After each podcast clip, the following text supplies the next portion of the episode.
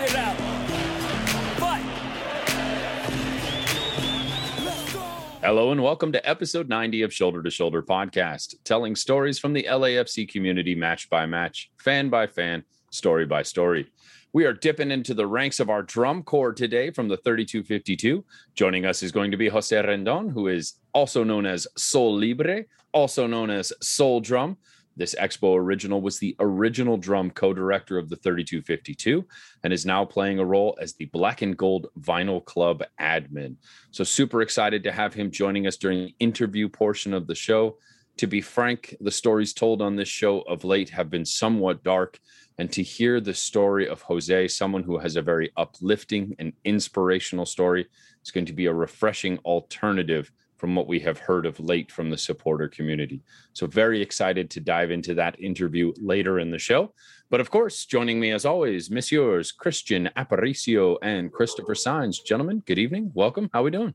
Good evening. Doing well. So a reminder to everyone out there, follow and review at LAFCS2S, Instagram, Twitter, Facebook, Apple Pod, Spotify, Stitcher, Google, whatever you guys listen to. Make sure to follow. But yeah, we're doing well, Jonathan. How about you, Chris? Yeah, everything's good, guys. Everything's good. You know, it's another good week. MLS is finally back, guys. We're second week into the season, going on our third week, and it's great time. Great time to be a fan. Blessed to have football in our lives once again. So why don't we just go ahead and dive into the match here? Prior to the game, there was an announcement from LAFC that was completely off my radar that really just showed up via a PR announcement I got while I was already at the stadium helping distribute those Mo shirts. LAFC have made official the signing of Alvaro Quezada, local boy from Lancaster. He was our third round pick in the MLS Super Draft, 68th overall.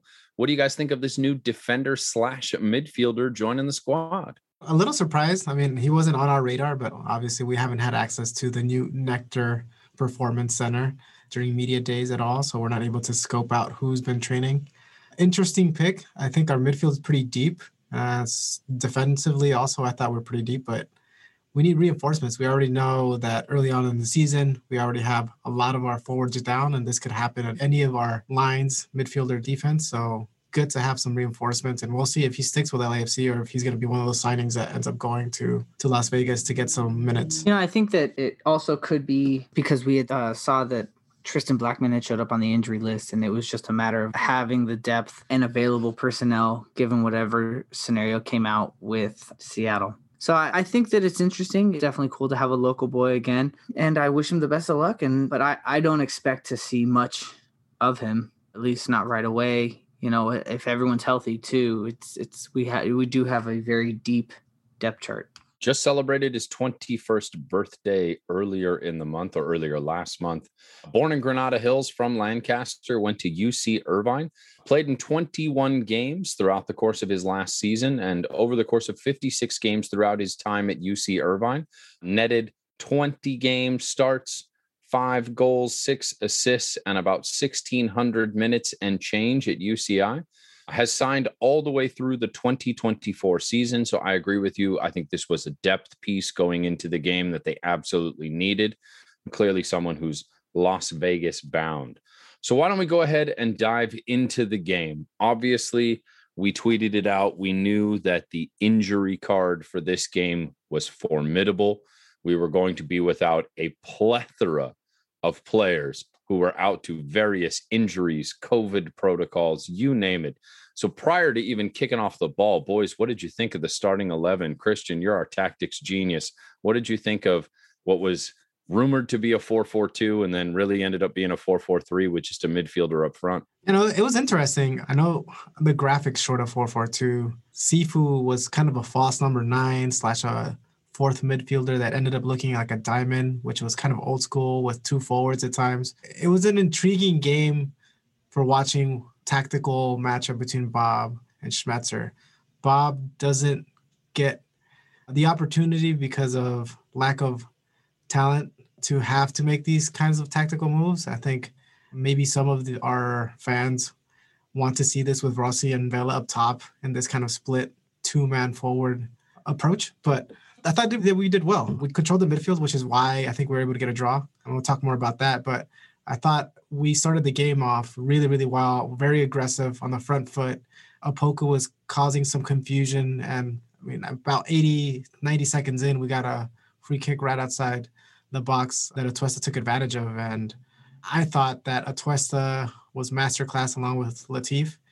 Kay helped defensively at times, but we could talk more about that later. I think the free kick, going back to that, Atuesta was very, very astute with the approach to the kick, making it look like he was going to have a hard kick to the far side of the goal or over the wall, but he went under. There'll be questions of the keeper and the defense for jumping, and also for the keeper not having someone that laid down behind, which has become more conventional. And Atuesta took advantage of that. And one thing that I noticed right away was that celebration with the ball going into the jersey. And it seems like him and his wife are expecting a child. So big ups to Atuesta. And hopefully we get confirmation that he's going to be staying for at least another full season. Yeah, I thought that the match was actually really impressive. I definitely liked seeing a different formation than what we are normally seeing, because I do think that there has been a stigma about Bob and that he's going to stick to his guns and that he's adamant about his 4-3-3 and that he doesn't make any changes. And so I liked just the idea that we have other options in our arsenal. I think having Sifu, and I think it was Tyler Twellman, right? That was the announcer for the match on the broadcast. He had talked about how Sifu was playing like a true 9 and that he was kind of playing in that midfield role, but then kind of also playing up front as an attacker. And it was interesting to see that type of dynamic. He said he was playing more like a number 10. Like, it was kind of like creative midfielder. You're right. I'm sorry. Yeah. Number 10. Yeah. But he was coming up to pick up the ball and playmaking, and it was different. It was different role, something we're not used to. I thought it was interesting as the game wore on. You could see Corey Baird wasn't 100%. So he just didn't look as dynamic. And whenever we got into the final third of the pitch, we lost rhythm, momentum. I think there's just a lack of confidence at times with our forwards, which was Corey Baird and Apoku. And don't have that reference point of Vela or Rossi to kind of just lean on to go and make a play happen. So you could see that offensively, we didn't necessarily cause as many issues, but possession-wise and defensively, we also didn't allow them to score. So in the end, the scoreline was fair, in my opinion. They got maybe one or two chances, and we weren't quick enough on the rebound in the second half when they scored. But overall, defensively, I was pretty happy. Murillo was a wall back there. Segura, they gave us a lot. And I was actually impressed with Marco Farfán. He impressed me because he's left-footed playing on the right side, and he held Seattle at bay with a wing back, overloaded five-person midfield at times, and Ruiz Diaz and Bruin up top. It was not an easy task, and being able to keep him at one goal without being an offensive threat most of the game was an impressive job by our defense. I got to take in the game from the newly released vaccinated section of the 3252, being so privileged as to have had both vaccinations and been 2 weeks clear of that. I was permitted to sit in the vaccinated section, which was really cool. We had Jaime Camil sitting up front there in the vaccinated section next to Julio. It was very unique to have so many different 3252 SGs all sort of intermingled. You know, I got Expos in front of me. I had Zachar right behind me, Lucky's to one side of me. There was very familial experience having all those different SGs intermingling in one section of the stadium. It was just refreshing to have that North End-like experience once again, where we were shoulder to shoulder. We got interviewed by CNN, Zachar and I, before the game, talking about what it was going to be like to be back in a stadium and standing next to a fan. And to be honest, I didn't really know what it was going to feel like. The experience was overwhelmingly positive to be back. And I can only hopefully encourage everyone to use whatever means necessary to get your vaccinations, so that hopefully we can continue to increase that capacity within the stadium. Now, obviously, putting in work throughout the course of the game, you don't pick up on every little nuance, but some things certainly stuck out to me. I loved what our back line did. I thought our back line was sensational. Murillo was a beast. Pablo made, once again, some great saves, but his distribution was poor. And the fact that Murillo was taking his free kicks for him was something that I found very alarming, that we have so little trust in Pablo's ability to distribute with his feet, that we're reaching out to our back line in order to bring those balls forward. I definitely think that's something that needs to change going forward. And speaking of distribution, our corners and our crosses were woeful in this game. We created a lot of corner opportunities, and there were multiple times in which guys were at the outside of the box or inside the box. We're not even talking like, you know, 2020 Galaxy just firing in corners from super far out. These were through balls and balls that should have been crossed in much more effectively. And I think it was getting very frustrating for some of the people around me that our corners were nothing like what we see when Vela's out there. Now, obviously, Vela's Vela. He's Vela for a reason. But it was disappointing for me, at least, and for many of the people around me, what we saw in the terms of distribution, both from keeper coming forward and from those crosses coming in. I thought we created many more opportunities than we were able to capitalize on in this game. And frankly, were it not for a very, very cheeky goal from Atuesta and a beautiful celebration from him as well, too. Congratulations to him. Then, you know, we might be looking at a 1-0 defeat.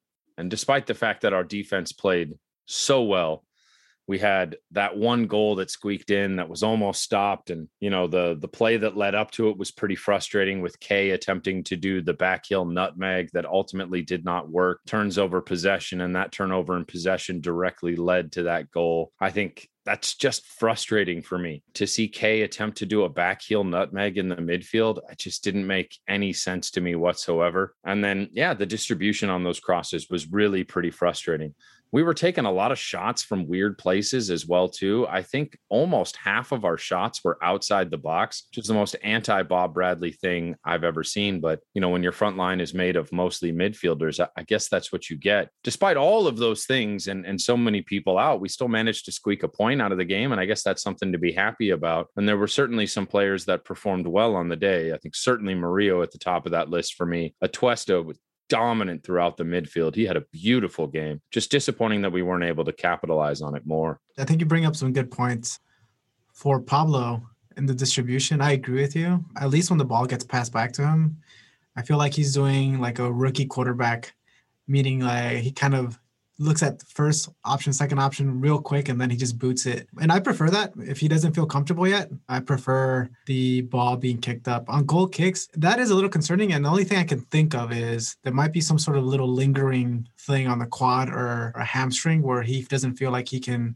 put full power and doesn't want to tweak it further in order to be able to dive in a good way. I know that in the past, that's been an experience I've had to have to kick for a goalie for that reason. Is something that's lingering. Your crosses on corners. What was interesting was that Atuesta, the first half, was kicking the corners and he wasn't doing a bad job. In fact, I think Murillo almost scored in the first half. And for whatever reason, he stopped taking them. And then Bryce Duke took him in the second half when he came on, which were not really good at all.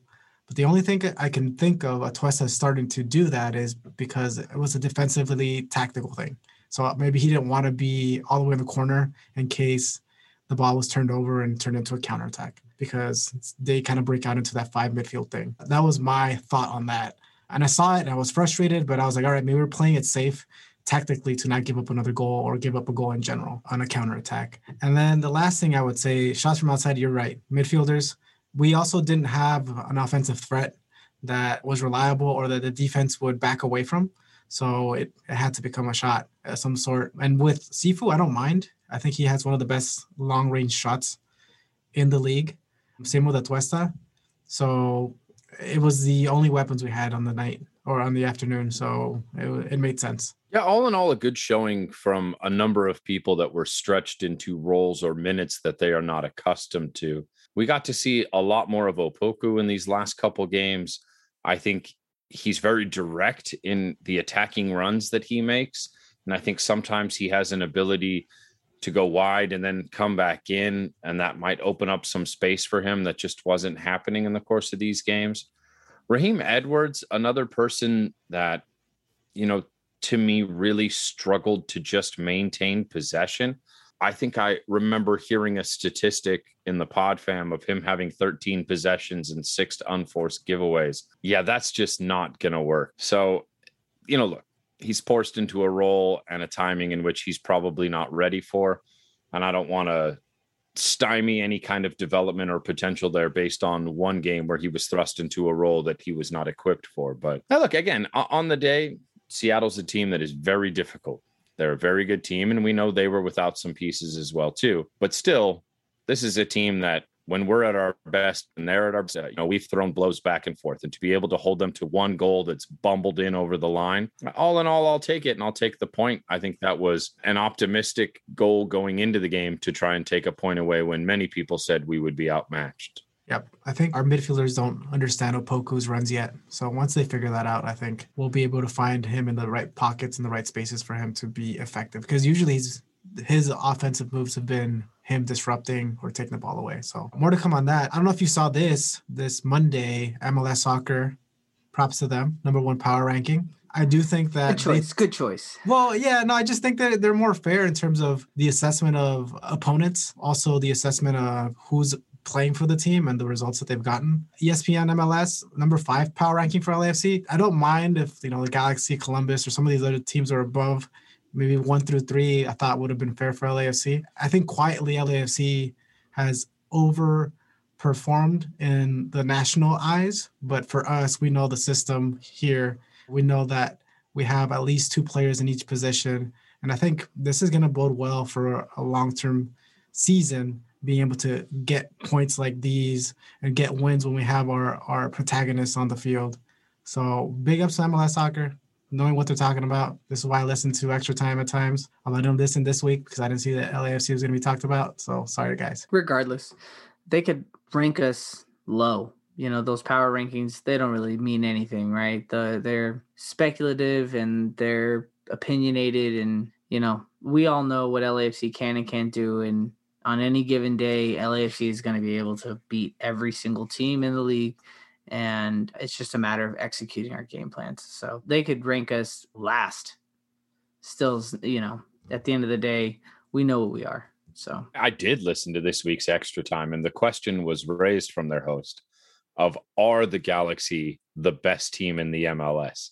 And the immediate response to it was, they're not even the best team in their own city. Now, we don't play in Carson, so perhaps they do need some correction there, but they are not considered the best team in the Southland, let alone in the MLS. So what ESPN is thinking, whether that is just clickbait for them, whether they have their own intentions behind it, more games will have to be played until those power rankings are really meaningful. Speaking of which, a game upcoming on the weekend. LAFC travel down to Houston to take on the Fightin' Candy Corns, as our guest from last week affectionately referred to them as. That will be Saturday at 12:30. And being double vaxxed, I am privileged enough to be hopping on a plane Friday, and I'm going to bust out some away days in Houston. So if y'all know any great barbecue spots, and yes, I'm using y'all intentionally once again, please let me know where are the spots to go hit up in Houston. But moreover, gentlemen, what are you looking to see out of the match this weekend? I think the biggest indicator is going to be the injury report to see who's playing and who's not. Who's traveling and who's staying home. That will give us a better insight as to what our expectations are, but let's just say worst case scenario, LAFC came out with the same lineup or the same players available that they had in Seattle. I would like to think that LAFC is going to come back to LA with a W, and, Houston will play us tough, but I think that LAFC has the right formula to get the job done. I expect a win. I'm trying to make sure LAFC gets into the U.S. Open Cup #1. So a win would kind of make the argument points-wise to be one of the top 8 teams. And Seattle is a really tough team. And what I saw this weekend, the resilience, the ideas were there. I think it was the final pass that was missing. But defensively, we were solid. We didn't allow that many chances. And Pablo has a lot of big saves in him now. I have a little bit more confidence in him. And, I'll take that trade-off distribution over big saves and just booting the ball up and letting our players go fight for it up there and causing the turnovers up in the top. That's fine with me. I think if we get at least one, if Corey Baird could be healthy, or if Rossi or Vela, if one of those three, along with the supporting cast up top, we just need one true striker that can play almost 90 minutes, that can cause some issues for their defense. I think we'll be fine. We know that Vela was originally ruled out for a quad injury. Then in the stadium, they got all of our heart rates going by saying that his absence from the game was COVID protocols, or health and safety protocols, which we all know what that means. But Bob clarified after the game that he missed a test because he was out dealing with some family issues, and that none of that mattered because the quad issue was what was going to keep him out of the game anyway. So hopefully he's back in training this week. I have not heard peep about that. We know he and Rossi were both in light training last week, so we can assume that they're at least in light training again this week. So potential for both Vela and Rossi, or one of them, to be back on the weekend. That is a huge piece as to whether or not LAFC are able to post a dominant performance or not. I think even sans Vela, sans Rossi, you take those two people out of the 11, LAFC are still a better team than Houston, and I still expect a result. I'm just, I know it's a bit rainy down there this weekend. I'm hoping we don't have some crazy sandstorm, lightning storm. Seems like every time we play Houston, there is some freak weather incident that tends to happen, whether it's here at the bank and the lightning and the rain game, which was one of my favorite moments as a supporter, or our last trip down there in which we had some crazy lightning, sandstorm, rain. So hopefully we get to see a good, clean game. I'm going to have a great view for that game. More on that as we recap my experiences next week. But finally, before we dive into the interview portion of the show here, we just wanted to touch on some good work LAFC is doing out there in the community, being a force for good. LAFC teamed up with Kaiser Permanente, the Los Angeles Regional Food Bank, and the Sustainable Economic Enterprises of Los Angeles to distribute groceries, COVID-19 protective equipment, as well as some healthy living educational materials to families facing food insecurity. So fantastic to see LAFC out there helping the needy, trying to distribute healthy food to people who are in need. We know so many of these care packages that are out there tend to contain, you know, canned goods, preserved goods, things that we absolutely need in order to sustain people who economically cannot put food on the table for their family. But at the expense of some health decisions there, I thought, really wonderful to just see LAFC making sure that the food they distribute is also health forward as well, too. So hats off to the team for executing that. I thought that was a really, really beautiful thing they did. 4/27, LAFC Day. Remember that, guys. Absolutely. That's 2 days before. So tomorrow is the 3-year anniversary of our first home match at the bank. So it's 4/29, the day that will live forever. Yes, the gold foil. I remember. I still have my gold foil somewhere and my little making history card they gave us from that game. You should also hit up El Bailador when you're in Houston, because he lives in Houston now. Oh, speaking of which, what a huge moment for someone in the LAFC community. Remiss not to mention two of our favorite people in the LAFC community having a beautiful moment in their lives. Shout outs to Chris El Bailador and, of course, the D9U chef himself, Aaron Espinosa. Congratulations to both of these men on becoming citizens of these United States of America, something that all of us hold very near and dear, and a privilege I wish could be extended to as many members of the Black and Gold community as possible. It is an esteemed privilege to be part of the angst and the beauty and the frustration, the agony, the joy, and all the things that it means to be an American. And the fact that those two men have worked so hard to pass their citizenship tests and become legal citizens of the United States of America. Hats off to the two of them. Chris, Aaron, congratulations. You know, welcome. And hopefully more to come from the LAFC community on that front. But amazing to see that for both of them. Congratulations. Congratulations. USA, USA. Barra 76, two new members, apparently. Right on. Moving on to the interview portion of today's show. Today, we are going to be joined once again by Jose Rendon, who is also known as Sol Drum, who is also known as Sol Libre. Just to remind you, he is an Expo Original, the original drum co-director for the 3252, and an admin for the Black and Gold Vinyl Club. You can follow the 3252 Drum Corps at Heartbeat of Los Angeles, and our guest today on social media at Sol_Libre. Señor Rendon, welcome to Shoulder to Shoulder Podcast. What's up, everyone? Good evening. Thank you for taking the time out, man. We really appreciate it. Love what you guys do in the North End, and can't wait to hear your story. Thank you. If I may, a big shout out to all the drummers from the 3252. They're there every match.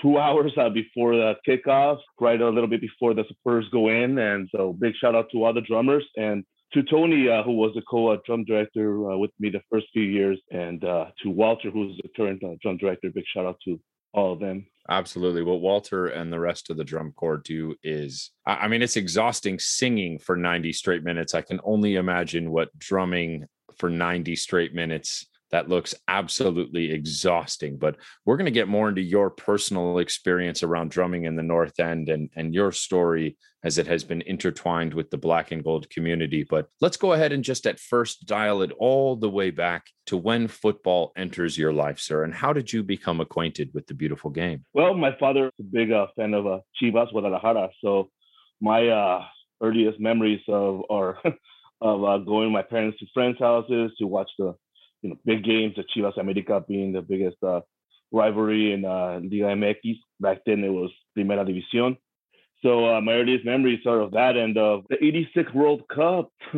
I was in first grade, and I did that in Mexico. I attended first grade in Mexico in my dad's hometown in the state of Nayarit. And I remember my earliest memories were of the 86 World Cup. And so, yeah, my love for the beautiful game started through my father. And getting, together with him on the weekend, every time Chivas played. And that's our bond group. Nayarit, man, they make some good tequila there in Nayarit. One of the few provinces outside of Jalisco that makes tequila. That's a beautiful area. Yeah, my mom's from Guadalajara, actually, from the state of Jalisco. So I've been going to Guadalajara ever since before I could even walk. My love for Guadalajara is very, very strong. So when did you transition your life from living in Mexico to living in the United States? And did your football fandom come with you? Did you end up following teams like Chivas USA? Or what was your fandom like both after you came to the United States and prior to the onset of LAFC? I was actually born here in the city of Los Angeles. I attended preschool right around the corner from the bank and moved around and I went to first grade in Mexico. We moved to Mexico, and I came back and grew up here in the Bay area in San Gabriel Valley. So in Los Angeles, we really didn't have anything. And the team in Carson, when MLS started, it never really appealed to me. Growing up, following Chivas Guadalajara, when Chivas USA came around, I watched a little bit, and they had some legends come from over there, like Ramon Ramirez and some other players come by, Claudio Suarez, to name a few. But I only went to about a handful of Chivas USA games. I never really fell in love with the team or anything like that until I first heard of LAFC right from the day they announced it. I was in. So it really felt at home when the club began. So let's pause the LAFC and the football talk for just a moment. We've learned how football has entered your life, but I'd like to hear how music entered your life. We know that you're obviously a drummer of some skill. We have seen from your social media presence and obviously your ability in the North End, you're fairly proficient at the art of drumming. So when does music enter your life and when did you decide to take on percussion? Well, music, my mom is the one who always played music when I was growing up. Music was always at the house playing, loves cumbias or rancheras or whatever was at the house playing. But my earliest, I guess the first artist I really fell in love with was Michael Jackson back, in the early 80s, like Michael Jackson was the biggest thing out there. And I fell in love with, we were doing the moonwalk, where all kids, doing all those dances. But I fell in love with music at an early age. And then La Bamba came out and it was like, what, that just became something that I began following. My parents were in a group called Los Simpáticos del Ritmo. So we'd go see them a few times and it was like, I want to play music. And I was never good at sports growing up. So through school, luckily school had a band and I didn't even know what to play when I first joined it. And they were like, over here. So I kind of fell into drumming by accident and I stuck with it. I played a few other instruments, but drumming was, has always been a big part of my life ever since I began when I was 9 years old. So I've been playing for quite a while. Now in the North End, what type of drum do you play in the North End? I play a snare.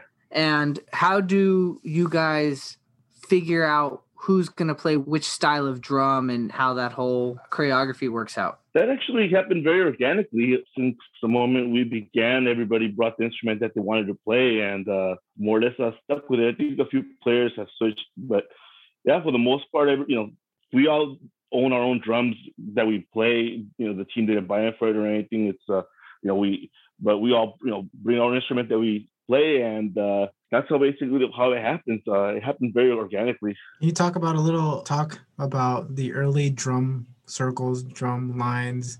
How did that happen? How did that interactions take place? Try to walk us through for someone that doesn't know about those things as a more recent LAFC fan. Paint that picture for us. Sure. Well, I'll go back a little bit to the last 6 days. Let's go back to the last 6 days before the stadium was even built. Everybody, you know, would go and we would do rallies, and those who had drums would come and bring them. That's how it, you know, really began. And then I think it didn't become official till I think myself and Tony, right before the first season began, were asked if we were interested in doing drum directors for the 3252 drums. And so what Tony and I did was we asked the support groups if, you know, they had anybody who was interested in joining the drum line. We had a rehearsal before the first match, and, you know, we began playing that. I mean, I remember I went to Seattle the first match, and we had a few of our supporters bring drums, and, you know, we've been doing it like that. And then I think a few of the other members from the support groups, you know, began joining us, and that's how it began. Honestly, it was, I go back to saying organically, you know, we asked the support groups if they had a few drummers for season, and then that became, you know, the original drumline the first season, and it began. It's been growing. I think lots of people would be impressed that there was songs with drums already at the beginning of the first season, right? So can you talk us through whether the drum beats came first, the songs? How did you coordinate with the supporters to kind of put together some of these chants? I think the chants came up by the supporters. Some of them come from, it seems, universal chants, but other ones that were basically, seems like it came from ideas from one person. They just, you know, we tried them out at some of the original rallies, and some of them stuck. And I mean, I still remember with whoever faithful, you know, I still remember when we had a little Expo rally. We were, I think it was our brewery. I still remember the early days, you know, we were coming up with just kind of like with that chant. And Jump Rally Football Club, I remember the early days we were trying it out at like one of the tailgates, and it's been really cool to see some of them grow to what they become. Yeah, I mean, thinking back to them, they really just began by trying them up out at some of the rallies and the pre games, and they just had become growing, you know, the away games as well. So we know that you're a member of the Expo Originals. How did that supporters group enter your life? Because we know that you helped work with the Expo Originals in order to coordinate the first 3252 drum circle, but you were already a member at that point. So how did LAFC enter your radar, and how did that become joining the Expo Originals? Well, as I mentioned earlier, the name, you know, was born, and it was going to be an official team. I began following, and I just kept looking on social media to see if there was any supporters groups starting up. And I think how Expos originally, I found them on social media, was the name was, I hope I don't get this wrong, was Los Angeles Football Club Supporter Group, something like very, very basic. And then there was, you know, a vote for the name, and luckily I voted for Expo. I was one of that was the name that I liked the most, and they got picked, the Expo Originals. And then there was also a vote for the logo, and luckily the logo that I like the best one up in the season. So it just kept working out, and I met everybody officially at the groundbreaking event. I went up to the guy, said, "Hey, you guys Expos," and I told him I was following the group since the Facebook, you know, and I was helping with voting and all that, and that's how I met the guys officially, you know. And all the rallies, I just, you know, kept hanging out with the guys, and I joined the Slack and all that stuff. So that's how it began growing. How did you end up becoming the first, and I know it was shared with Tony, the co-director of the 3252 drumline? What was that selection process like, and how did you get chosen to be co-leader? I was basically asked by Julio, director of Atmosphere, asked myself, and he said if I was interested in co-directing with Tony. And I had met Tony through a few times, and I was on board. And both of us come from completely different backgrounds, but you know, I think we did our best to make it work. And you know, nothing but love and respect for Tony. Un saludo para él. That's all. I had met Julio. I think I had gone to hang out with them for a couple of Chivas games, and that's how it basically happened. So I have a question about the drumline. How many members are part of the drumline, and are there members who are part of the drumline that didn't have any previous experience, that pretty much had learned once they saw what you guys were doing and they wanted to be a part of it, and so now they're members of the drumline with no previous experience? And if there was someone who saw what the 3252 did and wanted to get involved, what kind of things would they be expected to have to be a participant in, and is there even an opportunity for them to join? Well, we have a very diverse group, various degrees, I feel, of experience. We have both men and women. We have adults and kids in the group. And like I said, originally it began by us asking any supporter groups if they had anybody who was interested in drumming. When the first, I know that the Aztec drummers, they were the first ones, I remember, to test out the acoustics at the stadium. They're from the Cuervos. And I remember hearing the first time, like watching the video of the acoustics and thinking to myself, this is going to be amazing. But yeah, the way the process that we had when we were the drum directors a few years back was, we would tell anybody who was interested in doing it, come to a couple of rehearsals, and we had rehearsals whenever it was possible between the games, which was really tough at times because the schedule was so packed, especially in the beginning.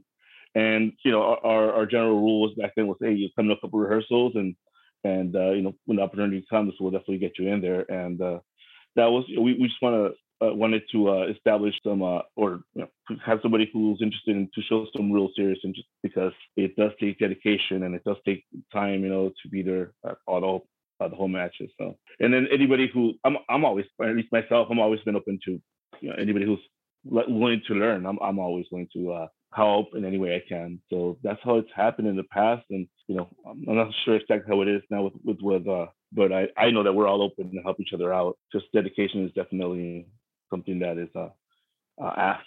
So take us through that first season. We know that you guys had the drum chants in parking lots. You had been working extensively to get ready for our first run of games. So obviously the 3252 is well established now, but prior to 3252 being a global presence, or at least a nationwide supporter presence, what was it like helping create that heartbeat season one? What were some of the setbacks and struggles and successes y'all had?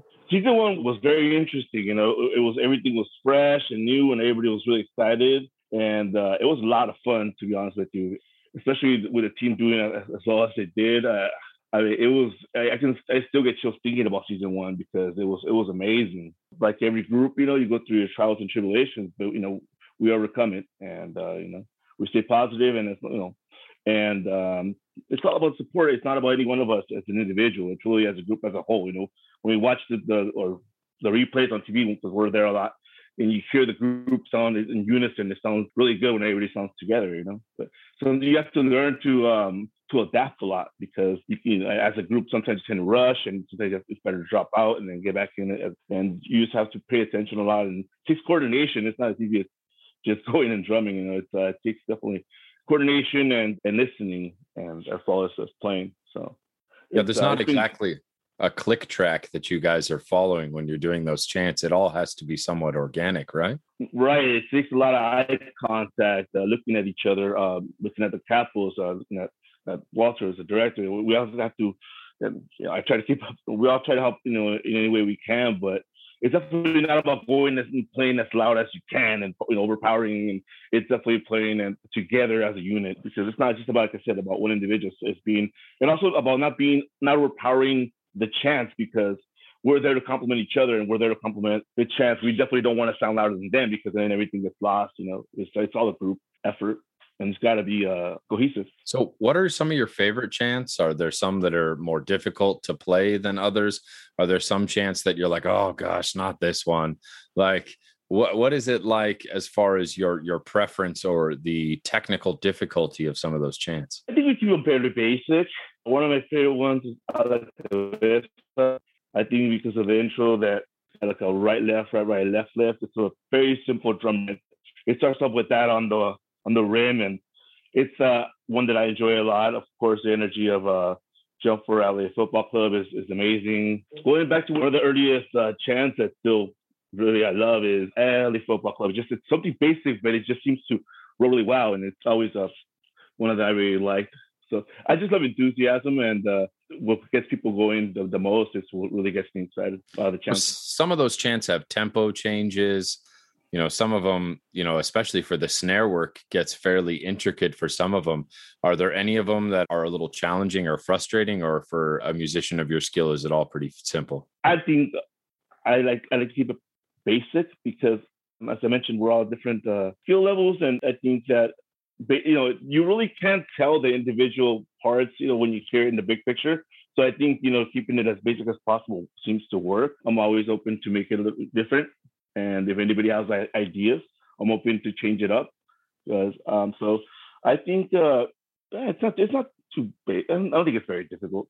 I think we keep it pretty basic. And keeping it basic makes sense too if you want the entire stadium to participate. So right. It has to be basic but impactful and powerful. And I think the 3252 and the drum one has done a good job of being able to do that, which is why it's become notable for MLS fans around the country. One of the examples, we had a interview last week from Austin, and he wasn't shy about saying that LAFC was one of the examples, and the supporter section of the drumline was one of the things that he touted as a good example to follow to make sure that there's an established culture where not only does the supporter section participate, but the entire stadium is able to participate. So keeping it simple is not a bad thing.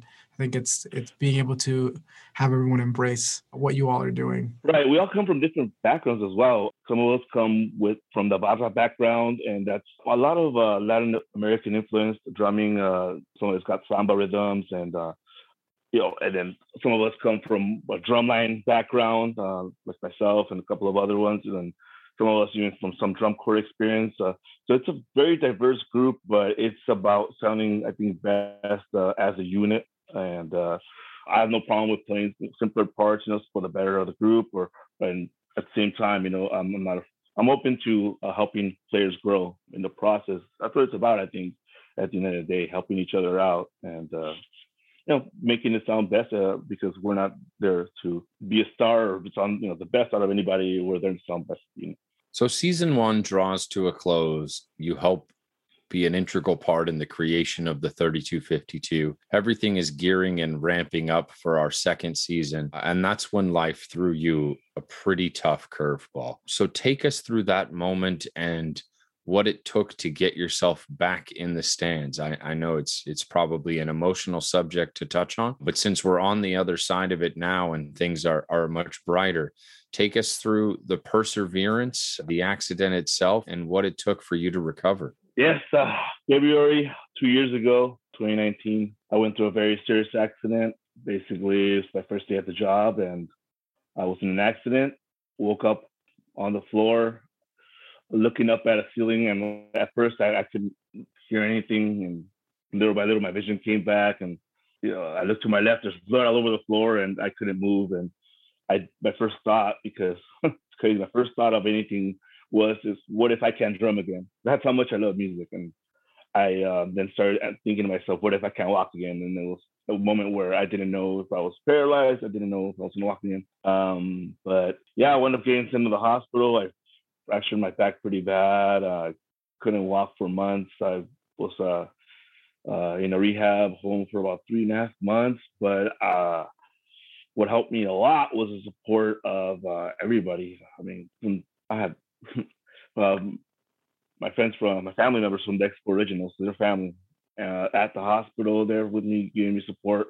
I mean, the whole time while I was in rehab, I had the support of not just the Expos, the 3252, the LAFC staff, my family, my friends. I received a lot of support that helped me and motivated me to be able to walk again. Without the support of everybody, I can say, and I'm forever grateful for that, because without the support, who knows if I'd be walking or standing right now. It really helped me every single day to get better. And it changed my life in the sense that, not just in one sense, in many ways, they do appreciate everything and everybody and every day so much more. So I'm still dealing with some issues, but I'm a lot better and just so grateful. So that was something that was very unexpected, but in the sense that physically, but also I never expected to receive the beautiful support that I received from everybody. So that was something that I will forever, keep in my heart and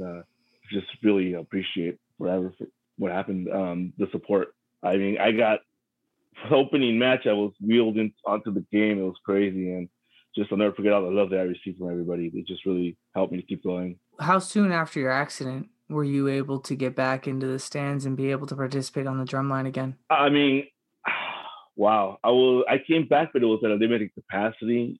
I probably tried to come back a little too early, but, I just kept myself, I was very careful. I had to wear an upper body brace for about 4 months, but I honestly wasn't able to really I don't think it was maybe about So 5 months later, I was really able to try, but it definitely took a while. And even that season, I didn't come back to full capacity. I was very limited what I could do that whole season. Last season, not being there helped me to heal and forced me to not be able to be as active as I like to be, because I'm used to being very active, and I was. It took a lot of patience, but I stayed positive, and the support that I received kept me positive. So I definitely didn't come back at full capacity that season. It's still impacting me, like I said, to this day. So, but I just try to always look at the positive side of it, and look at the fact that I'm standing, I'm walking, and able to drum, even if at a limited capacity. What was that first game like? That first trip back to the bank after your recovery? What were the emotions of that moment? Well, my first trip back was actually like within, I think, a month after the accident. But I was in a wheelchair, like I said.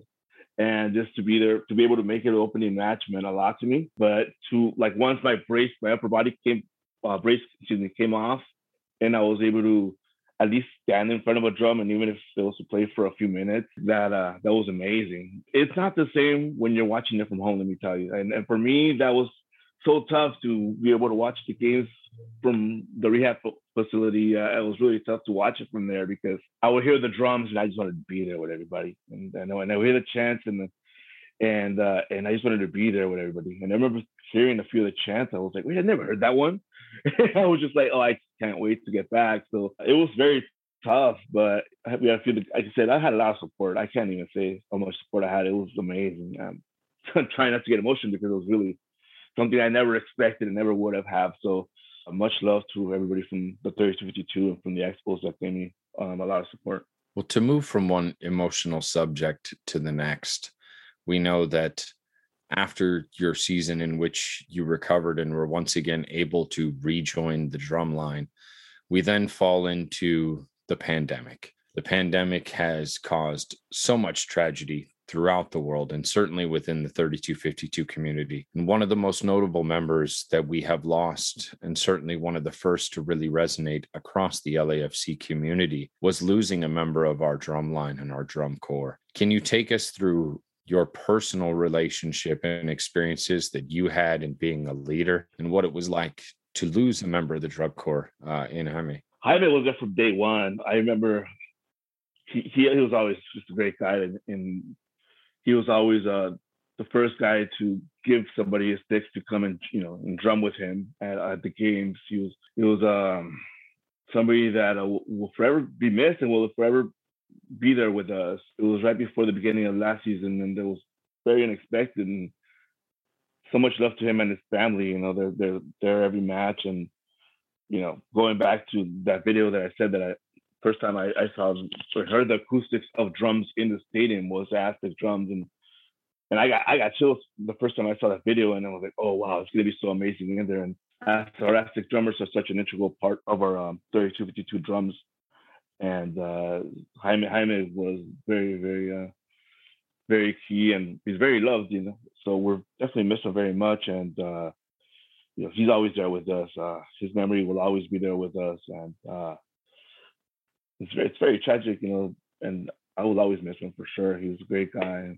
Love him very much. Yeah, you mentioned about how the Aztec drummers are so integral to the drum line and to the heartbeat of the 3252.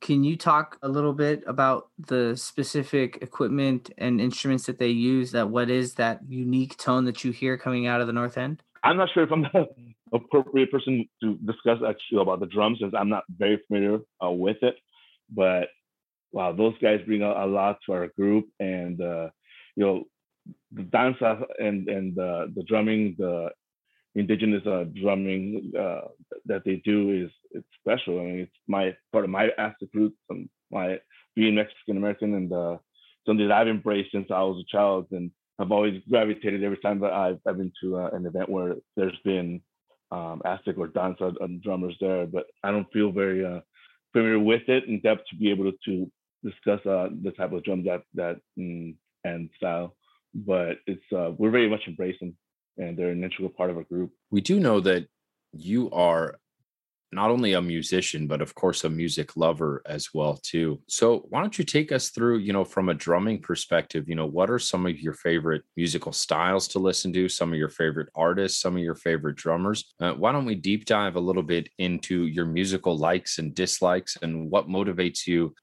you know, through the medium of percussion? Where to begin? I grew up listening to, like I said, a lot of Latin music growing up, but through my mother always playing it. But when I was a young teenager, punk rock was a big part of my life, and playing in punk rock bands was something that we did. You know, especially in San Gabriel Valley area, we grew up playing in punk rock bands, and I was also in drumming at the time, so I was also in the jazz band. I was always playing shows. We were always playing shows, and fell in love with other types of music, particularly soul music and reggae music early on, but didn't really, I guess, pursue more of that until just my early 20s. I never looked back. I'm a big fan of soul music, whether it's Latin music, Latin soul, or boogaloo, or funky type of soul. I just love soul music and other kinds of stuff. Like I said, Latin music. I go and tend to seek more rare music versus a lot of the common stuff. As we spoke the other day about records a little bit. I love records and looking for them. So I'm always looking for different types of music, but particularly a lot of reggae, a lot of soulful music from not just the States, from all over the world, different kinds of stuff. Are there any drummers that, you know, you look up to as inspirations into your own particular style, or who are some of your favorite drummers?